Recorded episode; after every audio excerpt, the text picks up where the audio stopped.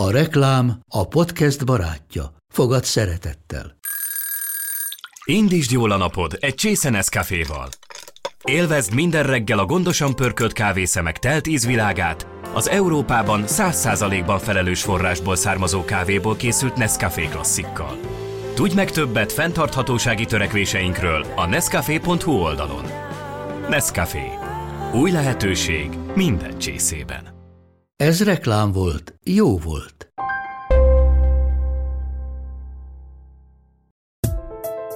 Én idő, veled. Ez itt a Femina Podcast csatornája. Lélektöltő beszélgetések Sós Andreával és vendégeivel. Igazán egyedi és speciális feladat színészként egy nem létező láthatatlan partnerrel beszélgetni, mondja Rudolf Péter legújabb színpadi szerepe apropóján, ami azért is nagyon várakozásteli számára és rajongói számára, mert évek óta nem próbált új darabban.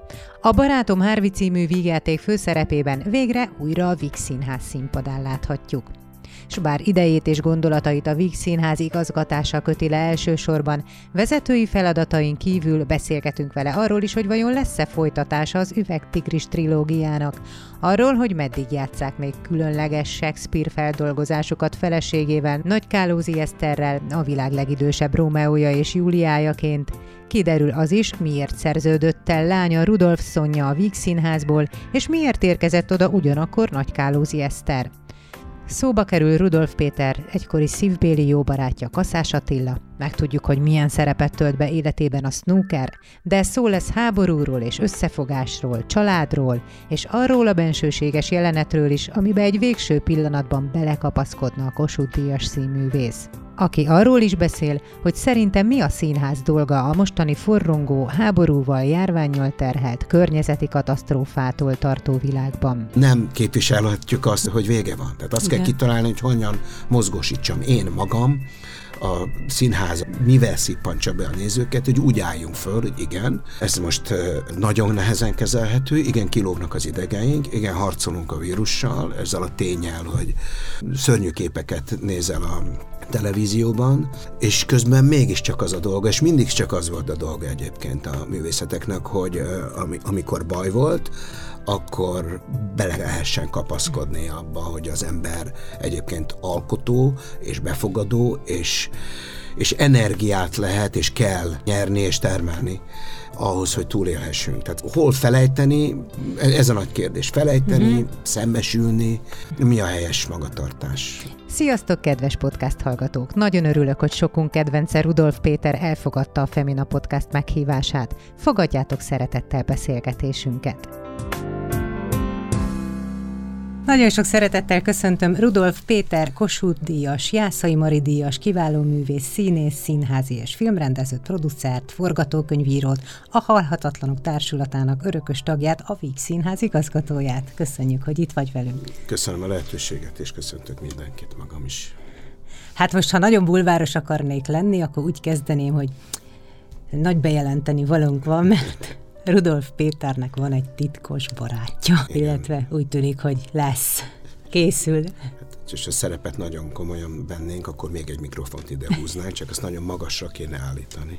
Igen, mert hogy neked a barátodat úgy hívják, hogy Harvey. Harvey, igen. Igen, igen, igen. Hát ez egy a Víg Színházban már megfordult darab, akit nem akár, amit nem akár kéne, Várkonyi Zoltán rendezett örkeny fordított, és Páger Antal, Bulla Elma, Latinovics Zoltán többek között ők játszották. És valóban arról szól, hogy egy, egy fickó, és ez talán nem ismeretlen életérzés, és valami olyasmit kerestünk, ami minden szórakoztató, mert rendkívül szórakoztató, és hol groteszk, hol picit lírai módon nagyon is működő előadás saját lábán is, de amifelé sodródik a világ, abban pedig még inkább szükségünk van arra, azt gondolom, hogy ebből a, a beszűkülésből, magányérzetből kitörve kitaláljuk a magunk barátját, vagy rájöjjünk arra, hogy nem feltétlenül az a bolond, aki ennek a barátnak a, a keresésében, vagy barátnak a megtalálásával nyitottan,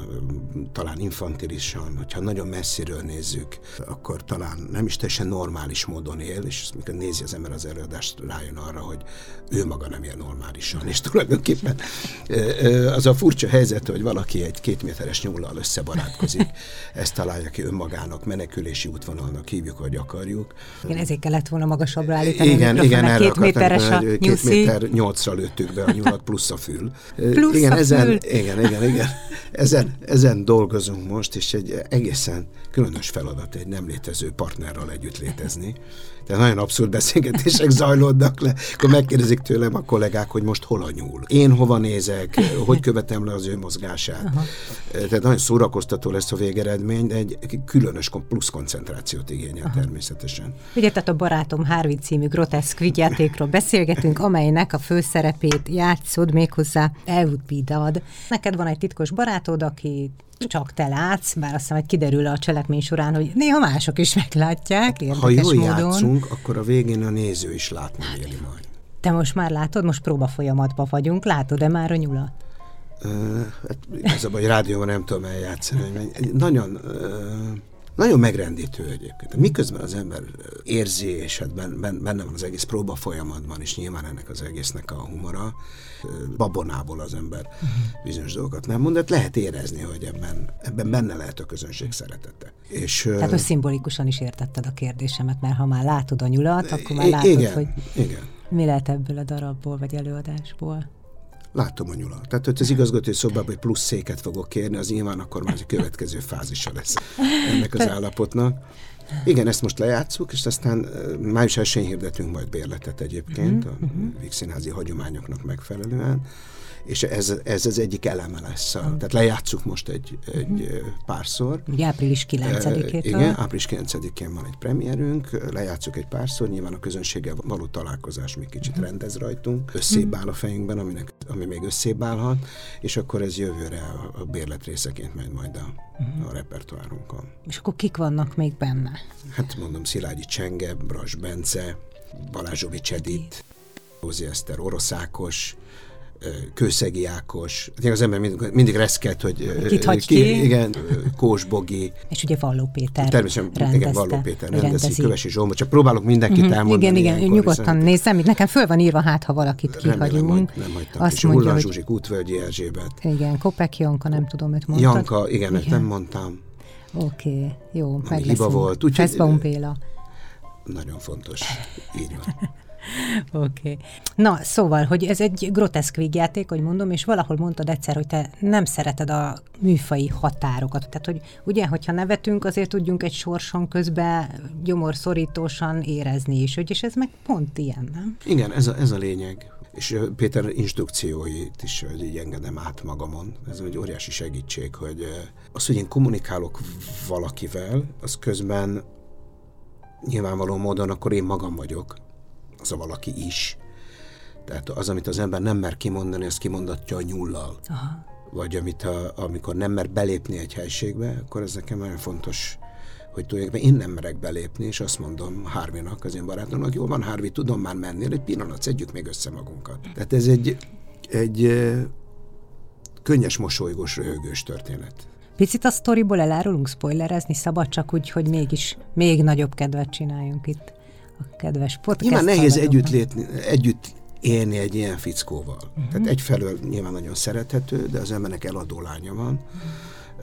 Mint az unokahugomnak, Balázsovics Edith játszik, Kós Bogival az ő életüket, az eladó lány és az egész, nem csak az eladó sorban levő lánynak párt találni, egyáltalán létezni egy fickóval, akit nem lehet felvállalni. Erről szól, az elején nem lehet felvállalni, el kell távolítani valahogy az életükből. Mert kínos. Mert a saj kínos.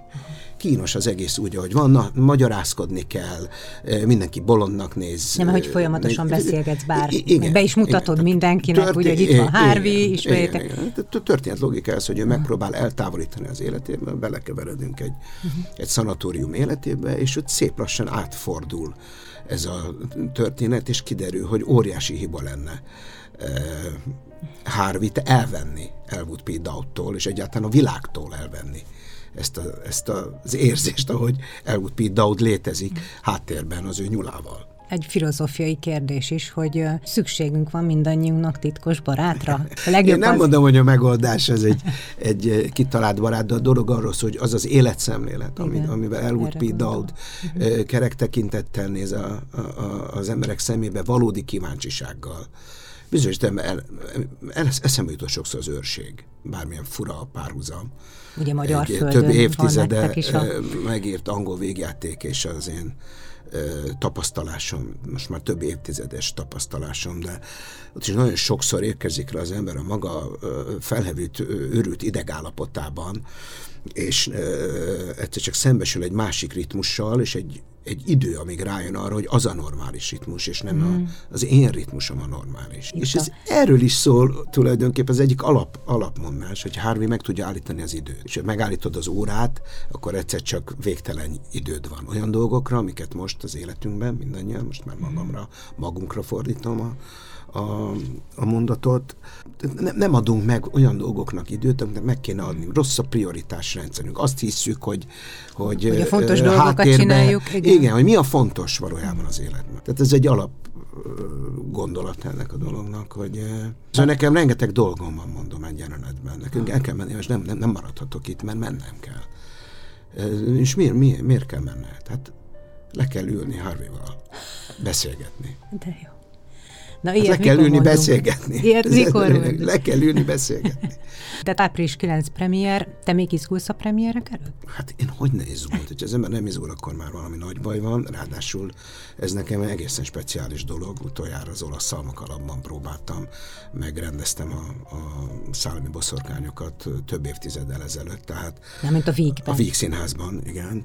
De ele, eleve négy éve próbáltam színészként, hogyha most nem számítom ezt a covidos speciális helyzetet. Tehát négy éve próbál, négy éve, próba folyamatban. Igen, és oh. több mint két évtizede voltam a Víg Színház színpadán, tehát oda, oda belépni az, az nyilván, nyilván mindig, mindenkor ünnep, ebben a helyzetben meg nekem egészen speciális helyzet egy darabig a Margit szigeten próbáltunk, és amikor, amikor a héten először úgy bebotorkáltam a térbe, hogy mit éreztem, az, ahhoz egy újabb műsort kéne, annak újabb műsort kéne szentelni természetesen. Majd Harvey-val kibeszélem. Minden esetre, gondolom, te már kezeled a, az izgulást, tehát neked már doppingszer inkább, mint hogy visszahúzó lenne? A színházban ez az őrület, hogy mindig nulláról indulsz. Tehát persze az ember kitalált technikákat, de valójában úgy, ugyanazt érzi mindig. E, talán megtanulja kezelni önmagát. Nagyon jó érzést egyébként most így, így, így a kollégákkal együtt lenni. Tehát a, a harmadik emeleten az igazgatói szoba nyilván az egy helyzet, az alkatom az egy helyzet, bármikor be lehet jönni, és egyáltalán működünk el. Az összes nehézség ellenére azt gondolom, hogy nézem a a jegyeladást, nézem a kollégák tekintetét, és valahogy hogy az egész világot, akkor tényleg menekülünk a színházba, és nyilván azt tapasztalom, hogy, hogy jó működünk, de azért az egy szűrő ott fent a harmadikon ülni. Tehát nagyon jó érzés most a, a kollégákkal lent állni, és színe az igazgatót, ha úgy alakul. Csak Crespo Rodrigo mondta egyszer egy interjúban nekem, ugye a Tatabányai színház igazgatójaként, hogy, hogy ő is mindig ilyen helyzetekbe keveredett hozzám interjúra, amikor valamit játszottak, bemutattak Igen. színészként, és úgy mondta, hogy hát a játszópajtásaim. Hát persze, egészen más, és annyira, Igen, annyira Igen. jó érzés ott a Bélával, hogy csücsörögni feszben, amikor várunk, várunk jelenésre Edith, Edith Kével. Ez egész más. Nyilván az Eszter meg egy speciális helyzet vele végig dolgoztam az életemet. Ugye a feleségem, feleségem is, ő, igen, igen, igen, játszik benne egy kisebb szerepet. De nagyon élvezem, tehát hogy mondjam, nem, nem nagy kihívás nekem az, hogy egyszer csak visszacsöppenjek. Visszacsöppenni. Igen, igen. Ez a része, ez magától értetődő bennem. Nagy Kálózi Eszterre visszatérve, hogy ugye ebben az évadban szerződött a Vígbe. Igen. A lányod Igen. meg elszerződött. Igen. Van ebben valami tudatosság, vagy csak így alakult? Ugye ő hát is az, hogy, az, hogy az, az ember vidéken erősödjék, azt mm. én magam is annak idején, magamra nézvést, ha, ha tanár úr, Marton tanár úr nem ragaszkodott volna az, akkor, akkor én mentem volna Kaposvárra, hívtak, akkor a tárgyalásaink végeredménye az volt, hogy én most maradjak, és lesz bőven dolgom és Eszter maga is volt lent vidéken, és az a régi rendszer, ahol az ember egyik darabból megy a másikba, amikor le kellett menni vidékre, szinte kötelező volt a 70-es években, 80-as évek elején, ennyi műfajjal találkozni. Tehát azt gondolom, hogy egyébként a színészi fejlődés útján az egy, egy kifejezetten jó helyzet. Az más kérdés, hogy a vég maga is a műsor politikájában talán a legközelebb áll egy vidéki színház műsor politikájához, tehát nálunk is a, a, ami a házi színpadon, a stúdióban megy, az olyan, mintha a Jurányiban vagy a Trafóban játszana az ember. A Pesti Színháznak más természetesen az 500 nézővel a, a repertoárja, és hát a Vígszínház csillogó csillára alatt nyilván sok zenés és sok nagyszabású produkció születik, tehát itt, itt egyébként van egy vetésforgó, de az, amit egy vidéki színház nyújt, hogy, aminek nyilván a hátránya az, hogy nem tudod sokáig játszani azt, amit esetleg megszeretsz, és és hamarabb kerül ki az életedből, hiszen 28-30 előadások mennek. Ha nagy siker van, talán át lehet vinni a ahogy látom a következő évadra, de azt gondolom, hogy a, az én, én lányomnak, és ahogy látom, ez, ez kifejezetten jó, és egyik nagyszabású ügyből a másikban, és Miskolcon egy olyan helyen van, ahol nagyszerű rendezőkkel dolgozhat együtt. Tehát akkor nem volt benne ilyen, hogy ne legyek ott színészni, ahol apa az igazgató? De ez természetesen benne is benne volt, de ez egybeesett egyébként Aha. a gondolat. Nyilván nagyon abszolút beszélgetés volt a szerzőtörtési beszélgetés, de ugye még előtte Marton tanár úr Reszenyenikő időszak alatt dolgozott ő ott egyetemistaként, uh-huh. épült be a színház életébe, és itt akkor jött ez a, a váltás, uh-huh. és azt éreztük mindannyian a családban, és ő maga is úgy gondolta, hogy uh-huh. ez egy egészségesebb helyzet. A kettő együtt pedig megszült ezt a döntést. És így aztán jöhetett. Nem, nem, nem függött. Így nem, nem függött ez nem volt benne. Nyilván nem cél természetesen a teljes Rudolf családot felvonultatni, és édesanyám és édesapám nem kezd el dramaturként, illetőleg drámapedagógusként működni, pedig megtehetnék és a fiam sem szület. vágja az anyagokat, a, a, pedig nyilván, mint filmrendező, filmrendező. megtehetné. Mm. Hát igen, mi egy családi truppot össze tudnánk rakni, de az Eszter különböző okokból ebben a korosztályban egyébként is, mm-hmm. is hiány volt. Hogy és a így? Kő című darab, ugye Meyerburg Kő című darabját a Pesti Színházban játszuk máig is, Docsekár rendezte, Mihály Docsekár, aki előtt is többször dolgozott már a Víg Színház berkeiben, és én akkor, amikor először az első évadnyitót már akkor éppen megterhelve persze már a, a vírussal, nem is tudom, hogy hogyan tartottuk meg, de sajtótájékoztatón elmondtam a leges-leges a belépés pillanatában, hogy vendéget úgy hívok, hogy hosszú távú tervei lehessenek az illetőnek a véggel, illetőleg a végnek az illetővel. Tehát derüljön ki, hogy hogyan illeszkednek egymáshoz, és az kiderült, hogy, hogy ennek a próba folyamata ez nem okozott senkinek törést az életében, tehát az Eszter örömmel szerződött oda, és ahogy látom, az a kollégák pedig örömmel vették, hogy oda szerződik. Színház az egész világ. Femina Podcast. Rudolf Péterrel és Sós Andreával. Most öt évet biztosan itt eltölte színházigazgatóként. Mondott, hogy ugye az nem okoz gondot, hogy be a színpadra és vissza lényegülni a színészi szerepbe. Mi a helyzet az igazgatással? Hát nyilván ez a te saját vágyad is volt, hogy, hogy itt legyél, tehát valamiféle nem is tudom, küldetés megvalósítás, de hogy vagy vele? Itt Covid terhelt, most már háború terheli, tehát minden van az égvilágon. Hogy érzed magad most ebben? Azt gondoltam, hogy látszódik, hogy mivel kerülök szembe, amikor beadtam a pályázatomat, és az, az gyakorlatilag a, a döntési időszakában éppen teljesen bezáródott az ország szinte. Uh-huh. Tehát én márciusban megtudtam, hogy júliusban majd vezetem a színházat, én már nem tettem be a lábam, Menikő még nem, már, már nem intézkedhetett. Tehát volt egy ilyen, egy ilyen, ilyen elég bénakacsa helyzet, ugye, hogy az amerikai politikában mondják. És látszód, a Covid látszódott. Az, hogy itt egy, egy nehéz helyzetet veszek át, az is érződött. De valahogy én hittem az orvosoknak, hogy másfél év alatt ki fejleszthető a megfelelő vakcina, és valahogy úgy voltam vele, mint egy maratoni futó, aki tudja, hogy hm. őrület mi vár rá, de látszódik a vége. Tehát az egy nehézség volt, hogy amit én fölépítettem önmagamban, elhittem mindent, amit ezzel kapcsolatban mondtak, amit gondolt a világ, hogy körülbelül meddig, meddig fogunk ezzel harcolni. Hát ehhez képest ez meghosszabbodott, mm. újabb és újabb hullámok jöttek és újabb és újabb megoldásokat kellett készelni. De hát streameltünk, játszottunk, ugy, ugyanazt csináltuk, mint a teljes szakma. Tehát nem, nem szívesen nyafogok. Most aztán, hogy... Tehát, hogy de amikor belevágtál, nem így gondoltad teljesen. Azt, azt hittem, hogy látszódik, hogy, hogy körülbelül mennyi idő az, amíg, amíg itt az ember normalizált viszonyok közepette teheti a dolgát.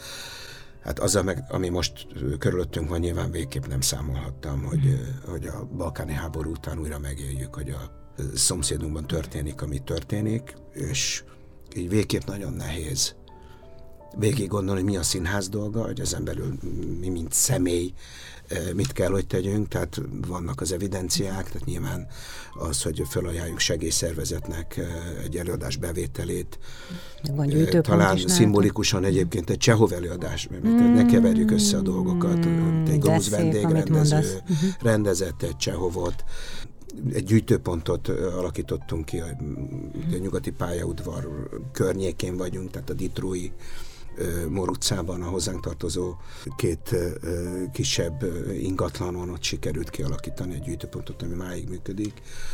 Tehát nyilván az ember igyekszik önmaga megtenni, amit megtehet, de hogy egy műsor programja hogyan alakuljon, hogy mi érdekli az embereket, hogy, hogy, hogy hogyan lehet őket beszippantani egy ilyen nehéz időszakban. A választási hisztéria is itt van körülöttünk, miközben a vígnek az egyik legfontosabb pillére a bérletrendszer, tehát azok az emberek, akik már most vesznek egyet, még nem is ismerik a bérlet, bérlet programot, de már megveszik, mert annyira ragaszkodnak a színházhoz. Nyilván május 1 meg meghirdetjük a, az évadot, akkor már, már tudni is fogják, hogy mi, mivel kívánjuk őket megszólítani, de ez, hogy mivel kívánjuk őket megszólítani, ez most egy nagyon nehéz kérdés. Nyilván minden színház ezzel áll szemben, minden művészeti ág, mindannyian személyként és alkotóként, vagy minden napjainkban azzal szembesülünk, hogy van valami dolgunk, arra kell koncentrálnunk, közben mi a viszonyod ehhez az apokaliptikus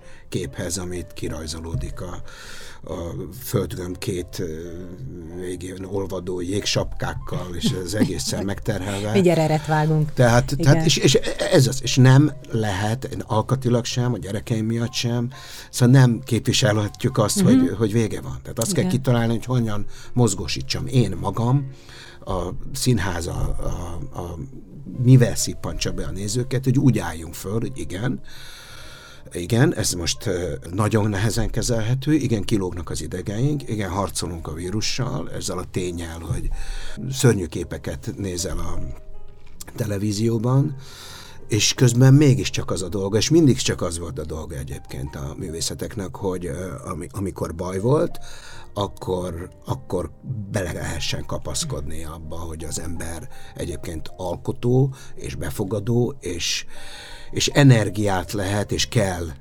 nyerni és termelni ahhoz, hogy túlélhessünk. Tehát ezért a második világháború alatt is tele voltak a színházak, az emberek e, e, jártak, nézték a filmeket. Hol felejteni, ez a nagy kérdés. Felejteni, uh-huh. szembesülni, Igen. hát ezek a dramaturgiai, nagy dramaturgia kérdések, uh-huh. hogy mi a helyes magatartás. És jó, hogy mondtad, hogy a Csehov művet, hogy hogy tehát a teljes őrületekig jutunk el, hogy, hogy emberek nem akarnak, nem tudom, tehát Dostoyevskit tegyük a dakta, ne tanítsuk hát ez, ez, ezek ez, után, ez, vagy, ez, vagy zeneszerzőkről is. Ez egy végtelen ostobaság, tehát nem keverhetjük össze. Egyáltalán nagyon nagyon nehéz kérdés, hogy az alkotó, az alkotó jelleme, és egyébként az alkotás, alkotás. Milyen, milyen viszonyban van egymással. Nagyon sokszor a megszülető zseniális alkotás mögött szörnyű frusztrációk vannak, és az illetők elviselhetetlenek egyébként a hétköznapokban, miközben maga a mű. Hát ezért a, kanyarodjunk el a színháztól. Tehát, hogy bemegyünk egy múzeumba, azért, hogyha ha tudunk olyan csodálatos magyar festőről, akinek megállsz a képé előtt, és és csalad a képet, de ha utána nézel, hogy az illető ki és mit tapad a nevéhez, mm. akkor attól még nem, nem fogsz egy kést, és szabdalod össze a képet. Hát nehéz kérdés. De nagyon nehéz kérdés. Nagyon nehéz kérdés, igen. Nyilván az ember, az emberiség maga nagyon szereti, ha az alkotó, amit képvisel az írásaiban, mint ember, egyébként megfelel így az elvárásoknak. Tehát nyilván nagy, nagy legendák, azt, hogy Petőfi le, leírja a forradalmi verseit, és utána utána meghal a forradalomban, nem szabadott volna odaengedni nyilván. Uh-huh. Tehát, hogyha belegondolunk, hogy még mi mindent írt volna ez a, a 27 évesen olasz láncsával, ha lehet hinni a történészeknek, akkor egy, egy orosz, orosz lándzsa uh-huh. végzett vele. Nyilván nem szabadott volna őt, és ha jól tudom, Bemapó mindent elkövetett, uh-huh. hogy ne is engedje valahogy a front közelébe, de a sors így akarta. Ettől ő on, önazonos. Uh-huh. Attól még ő egyébként valószínűleg egy elviselhetetlen fráter volt, ahogy, a, ahogy ez ugye kiderül a visszaemlékezésekből, de hát egy csodálatos, zseniális hát a zseni fickó. És igen, igen, igen, igen, igen, de nála meg ugye ráadásul egybeesik ez a két dolog, hogy azt mondod, hogy hogy valaki ír forradalmi verseket, majd így a legenda kész. Mhm. Színészekre is mondják, nagy formátumú művészekre, hogy egyébként meg magánemberként nehéz velük dolgozni, megsorolhatnám. Hát ez, ez, ez egy örök, örök dilemma, és azért vannak, és közben vannak a csodák. Én most uh, voltam Komárnóban, és egy mozi előtt emlékeztünk Kaszás Attila barátomra, mm. tehát sokan kérdezik, hogy miért, miért, miért Attila az, aki hát nagyon sok fontos, számomra fontos és nagyszerű barátot és kollégát vesztettem el. Nagyon keveseknél esik egybe ez a két ja. dolog, a, a nagyszabású művész és a nagyszabású ember. Ő például egy ilyen mm. veszteség, nyilván mindannyiunknak, és mindig kíváncsi is vagyok arra, hogy ebben a helyzetben ő most miket, miket mondana, hogyha Mit mondana? nem barátommal Harryval beszélgetnék, akkor, ő lenne ott. Akkor, akkor igen, vele beszélgetnék nyilván. Mit mondana, között. mit mondana szerinted? Hát bár tudnám, hiszen lehet, hogy együtt tennénk fel ugyanazokat a ah, kérdéseket. Ah, Önmagában együtt lenni és uh, ugyanazokat a kérdéseket uh, föltenni és keresni a válaszokat már az önmagában öröm, hogy visszakavarodjunk Harveyhoz. Nyilván önmagában a beszélgetés és az arra szánt idő szülhet. Mikor nem, nem is feltétlenül a választ szüli meg, legalább a közös keresés élményét. Mit adtak hozzá a színésznők a színház történethez? Mindjárt erre is rátérünk. Rudolf Péter a Femina Podcast vendége miért beültünk ide interjút készíteni, ugye itt a kedves kolléganői mind készítettek veled selfie, vagy hát fotót, hogy közös fotókon legyetek, tehát ez, ez csak egy pici ízelítő abból, hogy mekkora hatalmas rajongó táborod van egyébként a fiataloktól a legidősebbekig. Megkérdeztem itt kis közvéleménykutatást, mielőtt érkeztél, hogy Rudolf Péterről mi jut eszetekbe, vagy nektek mitől ő a rajongott színész, és akkor az üvegtigris meg a beugró volt a kettő. Te ezt hogy fogadod? Teljesen oké, okay, vagy azt mondod, hogy hát most már régen nem az van porondó, miért nem másról ne, is? Hát ezek nagyon fontos pillanatok voltak az életemben. Hát a, a üvegtigris egynek a a megszületése, az az egész hangulata, hogy ott a Kovács Gabiékkal, Kapitány Ivánékkal, a kollégákkal ezt végigcsináltuk, az felejthetetlen, és hogy erre így rezonál azóta az ország évtizedek óta, és újabb és újabb generációk megnézik, és, és van hozzá közük, és ráadásul a harmadik rész tulajdonképpen bejárta a világot, és uh-huh. különböző fesztiválokon is kiderült, hogy nem csak közép-európaiak röhögnek rajtam, közben az egy nagyon minőségi humor, a mi humorunk, így a, a monarchiában itt ragadtaknak uh-huh. a humora, ez nagyon speciális, de hát ez Spanyolországban is, meg Csikágóban, meg Észtországban vetítették az összes részt, Lengyelországban, és ugyanazokon a pontokon pedig hát nyilván a nyelvi lelemények azért ott elbuknak, működött a dolog. Ez része volt az életemnek, az improvizáció mindig is, a beugró, tehát ostoba lennék, hogyha ennek, ennek én nem örülnék, és ezeket ismétli a tévé, tehát ezek folyamatosan jelen vannak. Nyilván másképp, mint a, akár a filmes kezdetei, ötleteim, de hát azért az is ott van, azért csak föl-föl bukkan a különböző adókon a Szerencsés Dániel, a csa-csa-csa, a, a skorpió megeszi az ikreket reggel. Hát ezek, ez egy természetes folyamat, és nyilván a színházban, színházon keresztül az És Romeo és Júliát, amióta uh-huh. játszok már az Eszterrel. Igen. 22 éve, és a 400, 500. előadásig talán még még játszátok? Még játszunk mindig. Igen. Ti szoktátok mondani, hogy ti vagytok a legidősebb Rómeó hát, és Júlia a színész történetben. Teljesen nyilvánvaló, hogy nálam öregebb Rómeó nem létezik. Szerencsére ez a speciális forma, amiben ezt kitaláltuk, ez, ez nem tesz minket nevetségessé, legalábbis úgy tűnik. Én ezeknek örülök, de a, emögött, hogy tényleg én is bezsebelem ezt a sok szeretetet egyébként. Én most voltam egy összejövetelen, ahol az édesanyámat köszöntötték. Tehát, hogy a genetikai okok azért, azért itt, itt vannak, nagyon egyszerűen levezethetők, és nem feltétlenül csak a, a dédnagyapám, aki színészrendező volt, hanem az édesanyám és édesapám ahogy tanítanak, tehát az engem megállítók, utcán megállítóknak egy jelentős százaléka azért állít meg az utcán, mert az édesapát tanított, vagy az édesanyát tanított. Tehát az, amit most kapott az én édesanyám a 85. születésnapja alkalmából Budakeszin, ahol elég sokáig dolgozott. Drámapedagógusok, drámapedagógusoktól, volt tanítványoktól, tehát az, az látszódott, hogy az, ami belőle ott áralt, tehát nyilván abból abból valami genetikai, meg édesapám hagyott őt hát, és az óra alatt bemondta azt a 17 poént per perc, ahogy, ahogy ő működik. Hát ezt én, valami nyilván az ember ezt, ezt nekik köszönhetek mindent nyilván. Mondtad valahol, hogy valamivel lázba kell hoznom magam, hogy ne legyek lusta. igen, ez igaz. Igaz, igen. Nagyon megnyugatott, amikor Jirzsi Mencertől olvastam, hogy végignézve az életútját, azért hogy nehezen elhihető, de hogy alapvetően egy lusta ember. Igen, én tudok csak úgy ülni. Nézni. De tájban tudok ülni.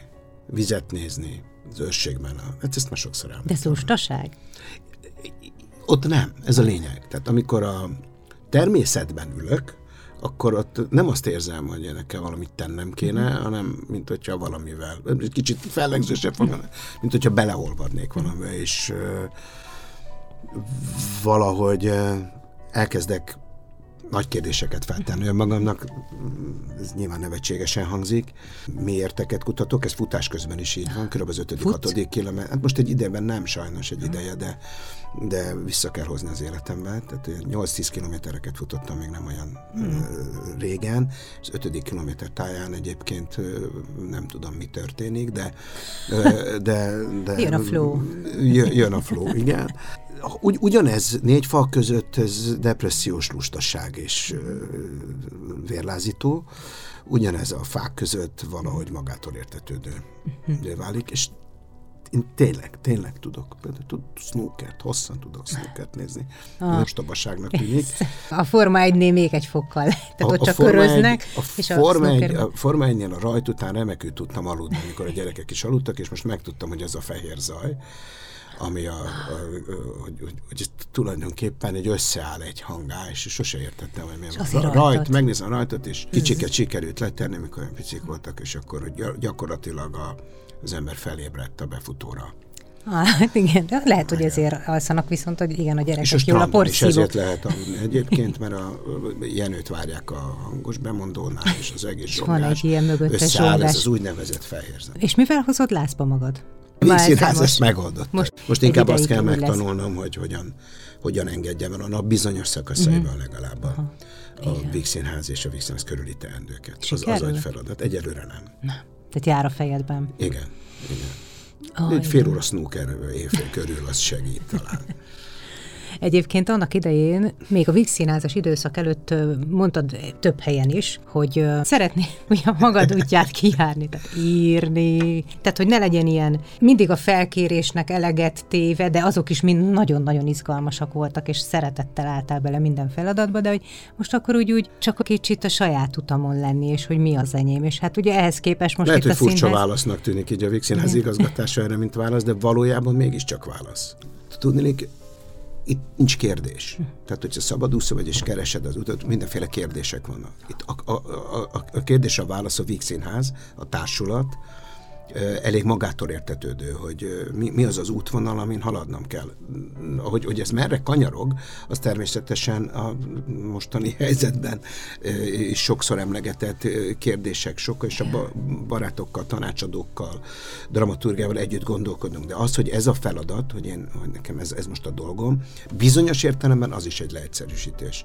Tehát azt éreztem, hogy valaminek történnie kell. Tehát lehetett volna egy válasz az őrség, és lehetett egy válasz ez. Uh-huh. És a saját uh-huh. kereteimet szétrobbantva végül is azt gondoltam, hogy ez, ez az utam, és, és a Vix Színházban is úgy tűnt, hogy számítanak rám.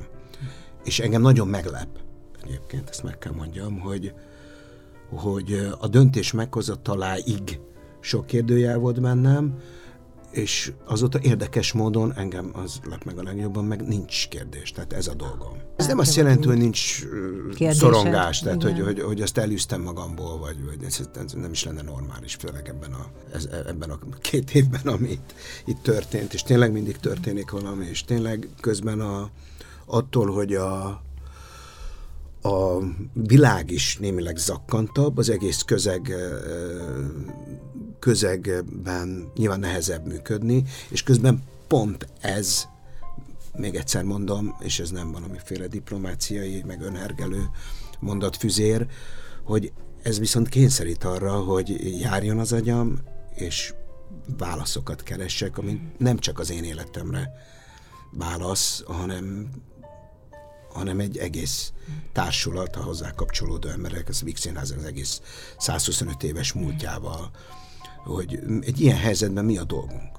Jó lenne a szakmában együtt egyébként kicsit együtt beszélgetni, ha már Harvey-ról dumálunk, hogy, hogy mi, mi a dolgunk most. Nyilván minden színház a saját útját jár, nem erről beszélek, de azért ez egy nagyon érdekes kérdés, hogy talán pár perccel ezelőtt használtad ezt a kifejezést, hogy ne, ne, ne, ne, nem az erőnket akarjuk felvágni, Igen. hanem, hanem az, a, az a dolgunk, hogy rendezzük a sorainkat. Hát ezt most ugye a megosztottságra is érted? Mindenre. Mindenre értem. Tehát beszélni, beszélgetni. Arról nyilván egyébként a színházon belül meg, meg ez fontos. Fiatal dramaturgok csatlakoztak hozzánk, egy másik szemszög tulajdonképpen a, gyerekeim szemszöge is ott jöjjék, ott dolgozik az Attila, ami nagyon fontos. Uh-huh. Uh, ifja Vinyászki Attila igen, témán egy má, igen. másfajta színház csinálás. Ott van velem Valló Péter, aki persze kötődik a Radnotihoz, de tanárom volt, tehát az ő bölcsessége nagyon fontos. Itt, itt létrejött a művészeti tanács, olyan rég találkoztunk, mindig történik valami, tehát miközben az, azt akartam elkerülni, hogy, hogy sodródjon az intézmény. Hát most ez nagyon nehéz állandóan a, a világ kitermel egy problémát, tehát nagyon nehéz kiszámíthatóvá tenni az életünket, de ez a cél. Lehet, hogy most kicsit messziről fogok indulni. Beszélgettem az egyik kedves interjú alanyommal, Budai Lottival, aki író és nőtörténetkutató. Megyei is itt a Feminában vagyunk, itt sokat foglalkozunk a nőkkel, hogy ugye mit adnak, mit ad hozzá a női energia a világhoz, a nők a világhoz, a, a női mi voltukkal, és hogy átfordíthatom-e ezt a színházi oldalra, hogy, hogy ugye a női színészek, kezdetek, akkor minden szerepet férfiak játszottak, aztán később lettek nők is, hogy hogy, hogy látod, hogy, hogy mi az, amit, hát most így mondjuk így, hogy köszönhetünk a női energiának a színházban, a színház történet. Hát mindent. Hát a világ erről szól. Aj, köszönjük szépen. Nem, nem, nem ez nem nőnapi mondat. A, a, az egész életünk erről szól. Ezért kell óvatosnak lennünk, amikor a, a, arról beszélünk, hogy, mi, hogy hogyan járja át egyébként a, a, a szexus és annak különböző módozat, hogy belépek egy térbe, hogy én arra hogyan reagálok, hogyan reagálnak rám. Tehát, hogy Karintit idézem, ülök egy szobában, ember vagyok, ha belép egy nő, akkor férfivé válok. Tehát most ezek, ezek ugye most nagyon kényes kérdések, Igen. és nagyon árnyaltan kell beszélni. De hát színház, színház másképp nem működik. Színész nőkről, szerelemről, árulásról, féltékenységről szól. Tehát nagyon fontos. Most eb- ezekben a harcias időkben különösen fontos van arra egyébként, hogy a, a női szemszög ebben a macsoskodó helyzetben, ami nyilván egy háború, hogy tompítsa ezt a, a, lám, lám elkezdek dadogni, mert ugye férfi szerepekről és női szerepekről beszélek, és ez most ugye megint, megint egy, egy újabb érdekes beszélgetés, egy újabb másfél óra lenne, amíg ezt körbejárjuk. De Színház. nálunk egyébként most, tehát önmagában az, hogy a, a, a házi színpadon meg született Durica Katalin anyaga, ami egyébként éppen egy női szemszögből, ugye ott a mellettünk a felvidéken egy maffia történet, hogyan, hogyan, hogyan hatott be ott a családok életébe, és három nő szemszögéből beszélünk erről, hogy az emlegetett Meyerburg kőcímű darabban egy, egy anya hogyan, anya egyben nagyanya, egy, egy, egy ilyen időugrásos történet, hogy hogyan, hogyan működik egy családon belül az emlékezés, ami, ami nyilván nagyon fontos egy országnak arra, hogy szembenézen azzal, hogy, hogy egy családanya hogyan, hogyan próbálja megtartani az apaképet, akár hazugságok árán is. Vagy amivel kezdtem én az öreghölgy látogatása. Mm ami, ami ugye nagyon fontos, hogy nagyon sok fontos zenésünk van, de hogy ezek az anyagok a Csehovval együtt, ezek itt vannak, és a legnehezebb időszakban is jöttek a nézők. Tehát az öregvegy látogatása is, belegondolunk a történetbe, hogy mi, mi, mi adja azt a bosszú energiát a, Claire Zenehassénesnek, hogy vele hogyan bánt el az a, az a közeg, hogyan csapta be, hogyan árulta el, és ő aztán meggazdagodva, visszatérve, hogyan állítja egy morális, komoly morális kérdés elé az egész várost. Ezek egyébként női szemszögek és női történetek. Minden történet férfi és női történet egyébként. Nem tud más lenni, ez a másik, másik karinti férfi és nő hogyan érthetné meg egymást, hisz mindkettő másak, a férfi a nőt, a férfi, tehát ezek szinte közhelyesen idézgetett karinti történetek, de de nagyon fontos. Iga, ilyen szempontból elég igazságtalan egyébként a világszínház irodalma, Igen. mert jóval több, tehát Shakespeare-nél is közben, a, ugye férfiak játszott, nem volt, ennek, nem volt szerepe ennek a kérdésnek az alapidőszakban, mert hogy férfiak játszottak Igen. mindent. És férfiak uh, írták férfiakról, férfi, igen, és férfi játszottak, de azért a Shakespeare csodálatos női szerepeket írt. Hát ő igen. És Csehov is, tehát az de igazi mindig, nagy írók mindig, mindig azért... eltolódik azért a Igen, de matematikailag tagadhatatlan van, igen, igen, hogy egy társulat igen. összetétele, egy színművészeti osztály összetétele nem vételtenül, mivel egy színművészeti osztály összetétel is nagyjából egy kis színházat kell, hogy képviseljen, mhm. hiszen darabok igen. mutattatnak majd be. Tehát ott is ezt az arányt ö, akarva, akaratlan, akár tudat alatt a felvitelisztéti tanár figyelembe kell, hogy vegye, hogy egyébként a világirodalom mit kínál. Tehát Nyilván több, ez több is változik. Hát, igen, uh-huh. igen, igen, igen, hiszen, de hát ez, ez is alakul a világ sok igen. szempontból. Most meg itt vannak a remek kortárs darabok, igen, igen, és igen, igen, igen. újraíródik, és nők is írják most már a hát, színász történetet. Hát, hogy, igen, igen, igen. Tehát, igen, hogy hát, van ebben előrelépés. Bella figura is, Jászmin ez a igen, igen. kortársíró, hogy az egész Pesti Színház egy kortárs évad lett. És most is jön hozzánk rendezőnő. Csak most még azokban nem akarok még előre rohanva a bérletről, és a jövőről és a konstrukcióról beszélni, mert Rendben. az még most még felelőtlenség lenne részemről. A tudatosság és az ösztön különös keveréke a színház, mondja Rudolf Péter. De mit mond az üvegtigris folytatásáról és a legmeghittebb családi pillanatokról? Már is kiderül.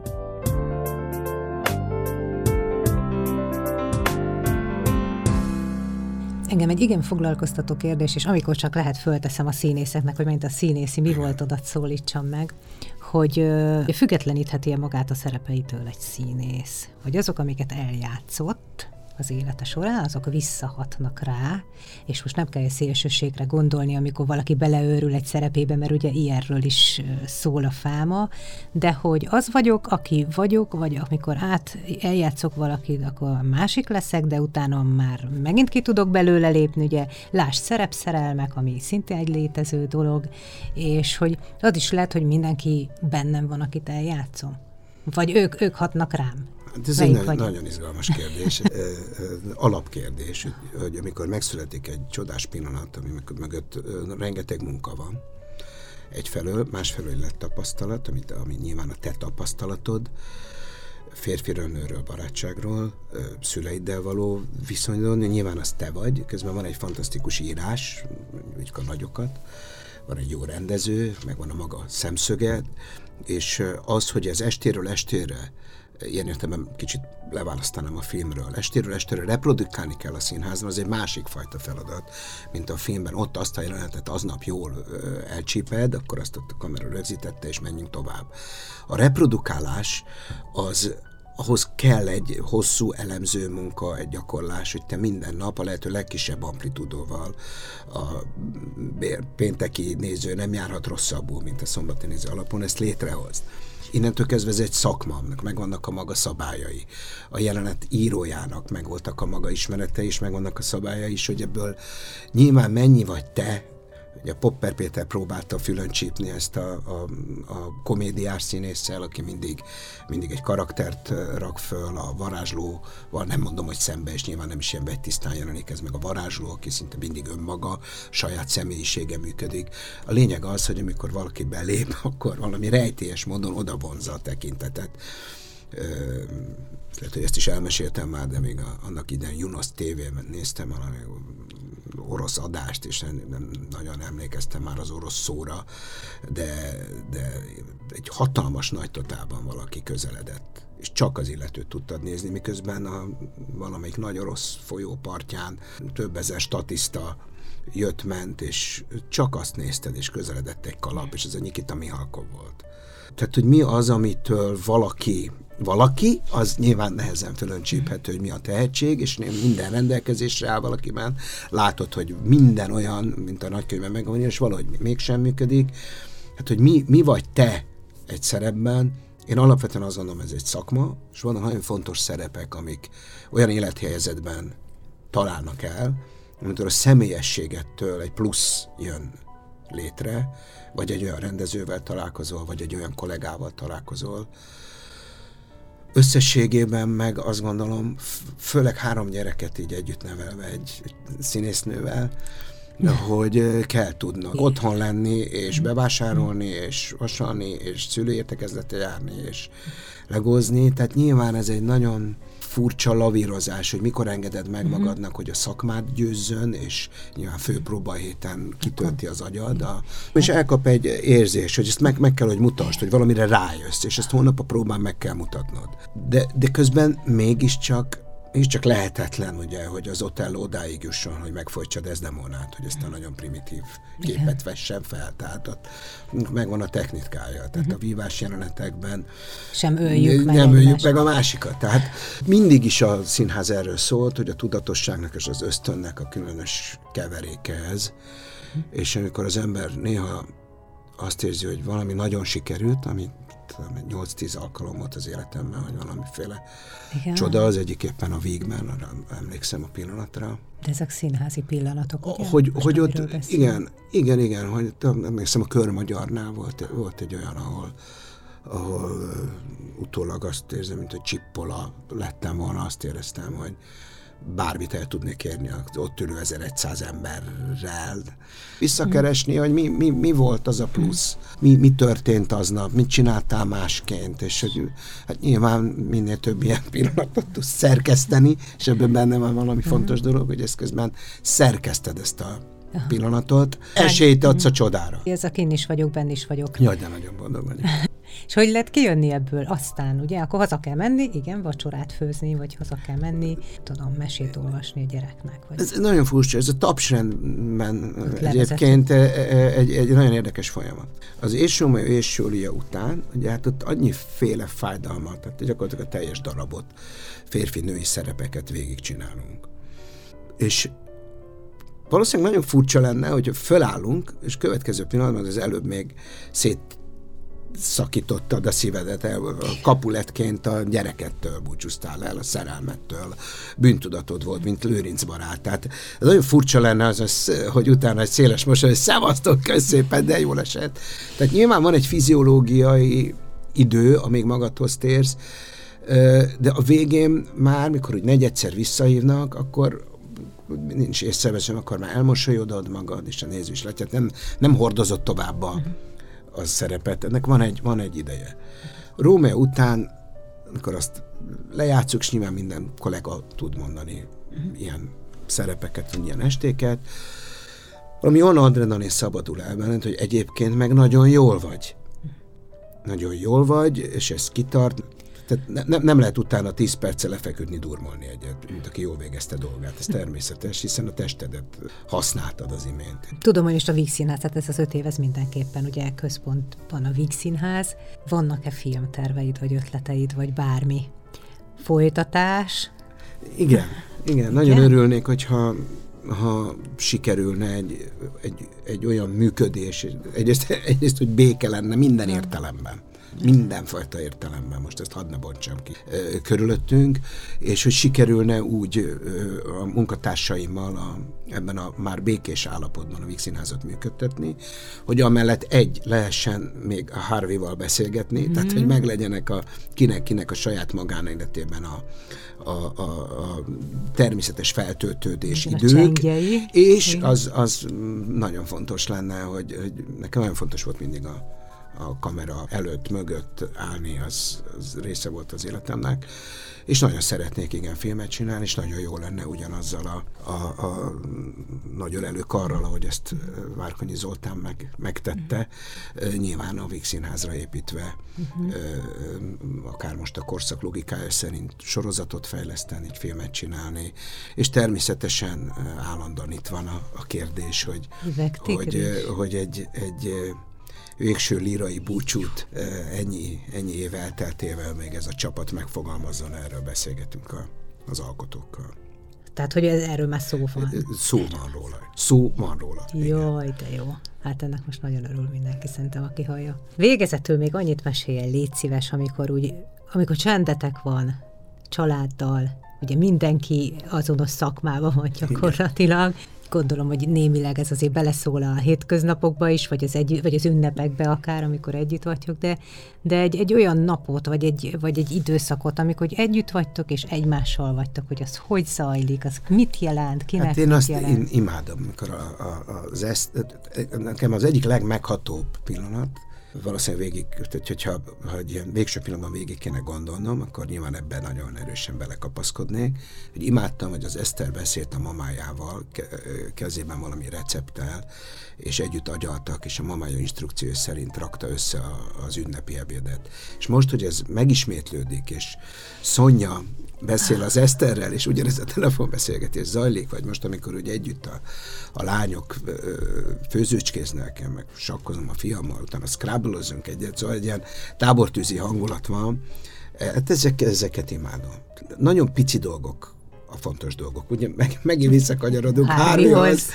De hogy, hogy emlékszem, amikor Eszterrel baktattunk, jöttünk föl egy meredek budai utcában, és előttünk ment a három három gyerek, és vinyogva röhögtek valamin, és hogy hátulról néztük őket, és akkor már, hogy, hogy majdnem felnőttek voltak. Flóra akkor jött meg külföldről, ugye kint végzett színművészetét Montrealban, és őket úgy néztük, hogy előre, előre kaptattak, én meg már kicsit ziháltam, tehát ez, ezek a képek, amik így beégnek az emberbe, hogy, hogy, hogy, hogy, hogy látod, hogy ők mindig meg lesznek így egymásnak, az, az, a, az a legjobb.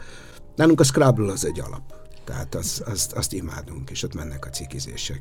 Nem, Gyerekek cikizik nem, a szülőket, a, hogy... A, nem tudják apát cikizni. Ja, bocsánat, nem annyira jó apát. vagy benne, profi. Igen, ez most nagyképűen hangzik. Hogy, hogy fogalmazok, nem, nem tudom, nem, nem tudom szerintem tehát azért többször nyerek, maradjunk ebben. Nyelvész édesapámmal a háttérben. Ne, nem igaz egyébként, újabban sajnos kezd kiegyenlítődni ez az igazság a, a dolog most. Ki jött föl oda mellét, fejfej mellé? Ö, fiam is, Eszter is. Aha. Tehát így az a baj, tehát ha az elmúlt tíz évet tekintem, akkor talán még az élen állok, de, de az olló csukodik össze. Tehát itt előbb-utóbb lekerülök a dobogóra is, ahogy látom. Nagyon szépen köszönöm, hogy eljöttél hozzánk. Köszönöm a lehetőséget.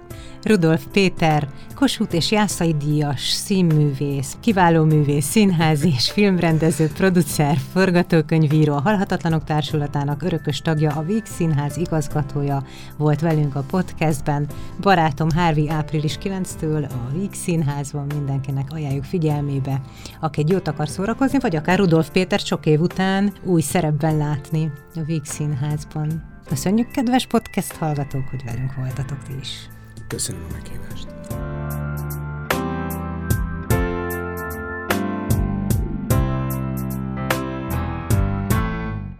A műsor a Béton partnere.